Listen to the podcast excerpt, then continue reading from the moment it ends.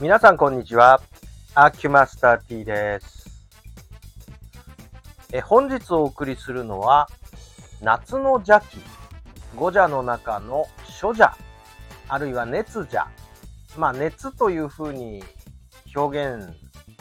することが私は多いんですが、一般的には熱邪、諸邪、二つ並行で、えー、お伝えすることの方が多いのかなと思います。まあ、文字通り暑さですね。これが、えー、邪気になっているということであります。で、この熱邪、諸邪っていうものは文字通りの暑さなんで、まさに今お送りしている季節が夏で、えー、連日、えーと、もう、猛暑日が続いている状態で、特に東京地方は雨が降らないという、これこそ、えー、熱邪と燥邪が両方来てる感じの状態なんですね。で、えー、これもうあのー、まあ、地球温暖化とか、いろんなことで、えー、いろんな原因を、えー、言及してますよね。えー、エルニーニョとか、ラニーニャとか、いろんなこう海洋の現象なんかも含めて、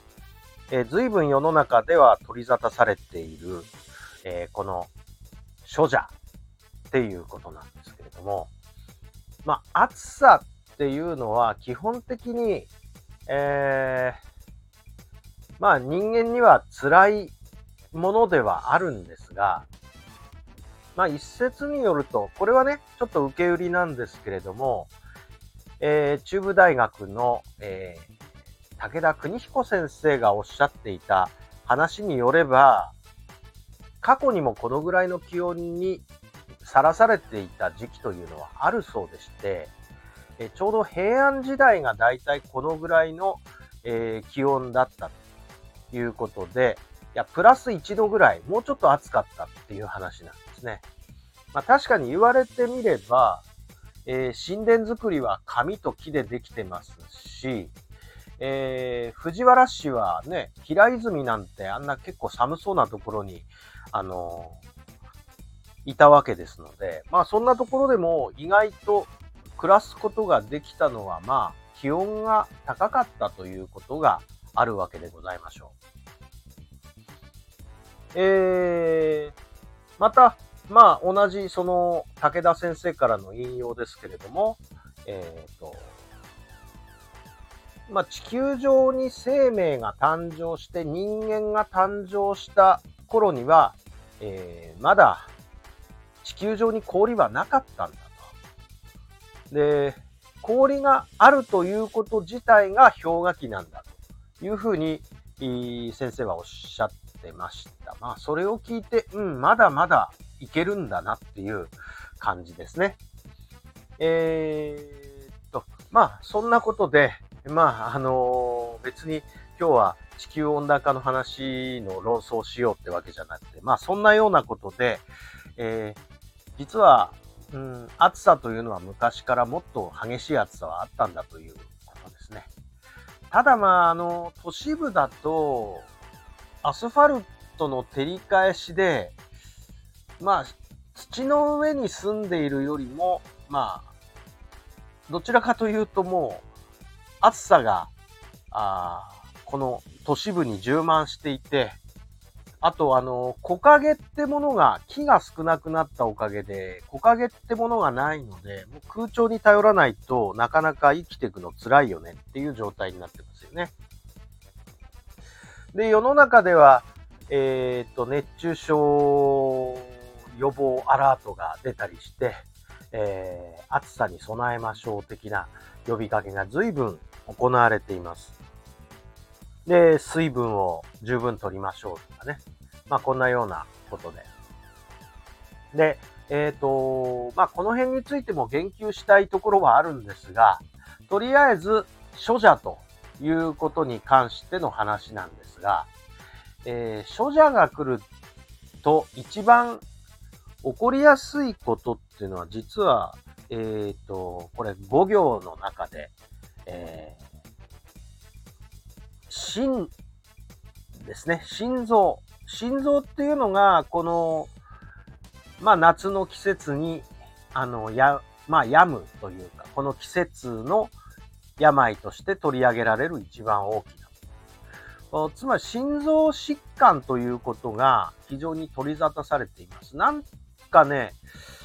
あのー、ちょっとこの中国の医学古典が原点なもんですから、中国の気候に合わせてこのことを言っているのかなっていう感じがしないでもないですね。で、えー、まあ熱中症とかっていう症状も、まあ、現象から見れば心拍が上がって、こう体が熱くなってっていうことがあるので、まあいかにも心臓が病んでいるかのような、まあそういう印象を古代の人は持ったのかなということで思うんですね。あと当然まあ医学的な見地から見ると、え水分摂取が不足すると、えー、血液の粘性が上がる。つまりドロドロになりやすくなる。まあ、あのー、血液ってまあご存知の通り、えー、混合物ですよね。えっ、と、液体部分と粒子の部分がありますので、粒子がこう流れている以上、粒子の間にある液体部分が少なくなれば、当然、えー、少し流れは緩くなっちゃうということですね。だから水分をたくさん取って、その血液の粘性を、えー、割とサラサラ方面に持ってきましょうねっていうことで水分摂取が必要ですぞというようなことを呼びかけているわけでございます。ただね、あのー、これはアンチ水分摂取で言うわけじゃないんですけど、逆に水分取りすぎで水毒症っていう症状もあるんですね、実は。あの、取りすぎて、水を取りすぎたために起こる疾患っていうのもあるから、まあ、基本、飲みたくなる前に飲めとは言うけれど、えー、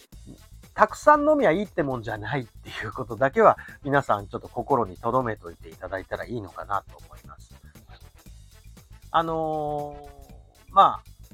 浸透圧の関係でね、水分ばっかり取ると浸透圧ちょっと狂うんですね。えっと、汗として出ている環境であれば水分摂取はいいんですけれども、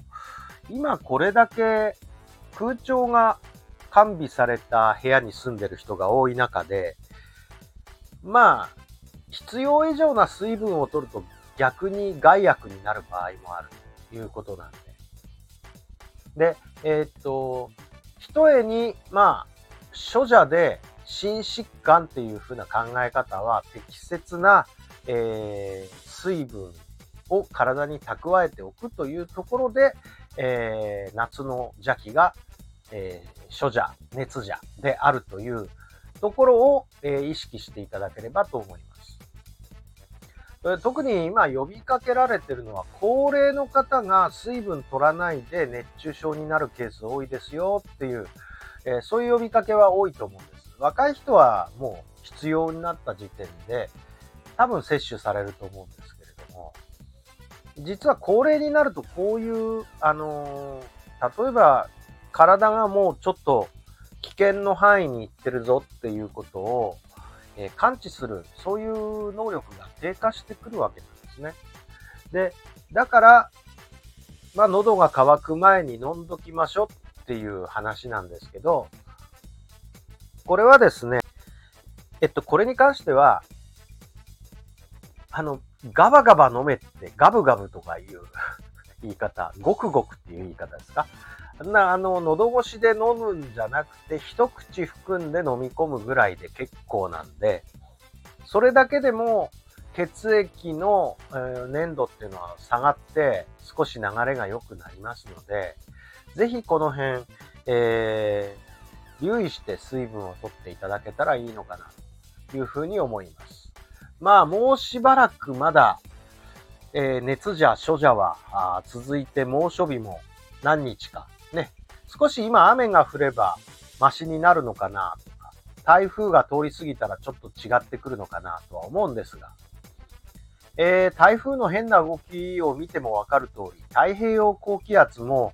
えー、大陸の高気圧も両方とも強いから台風が、えー、北上できなくというかね、えー、行って戻されるっていう現象も起こってるので、まあ、雨も長期化すればまた別の現象も出てくるかなというふうに思います。はい。まあ何しろ皆様、えー、夏の初邪、熱邪に気をつけて生活をしていただければというふうに思います。どうもお付き合いありがとうございました。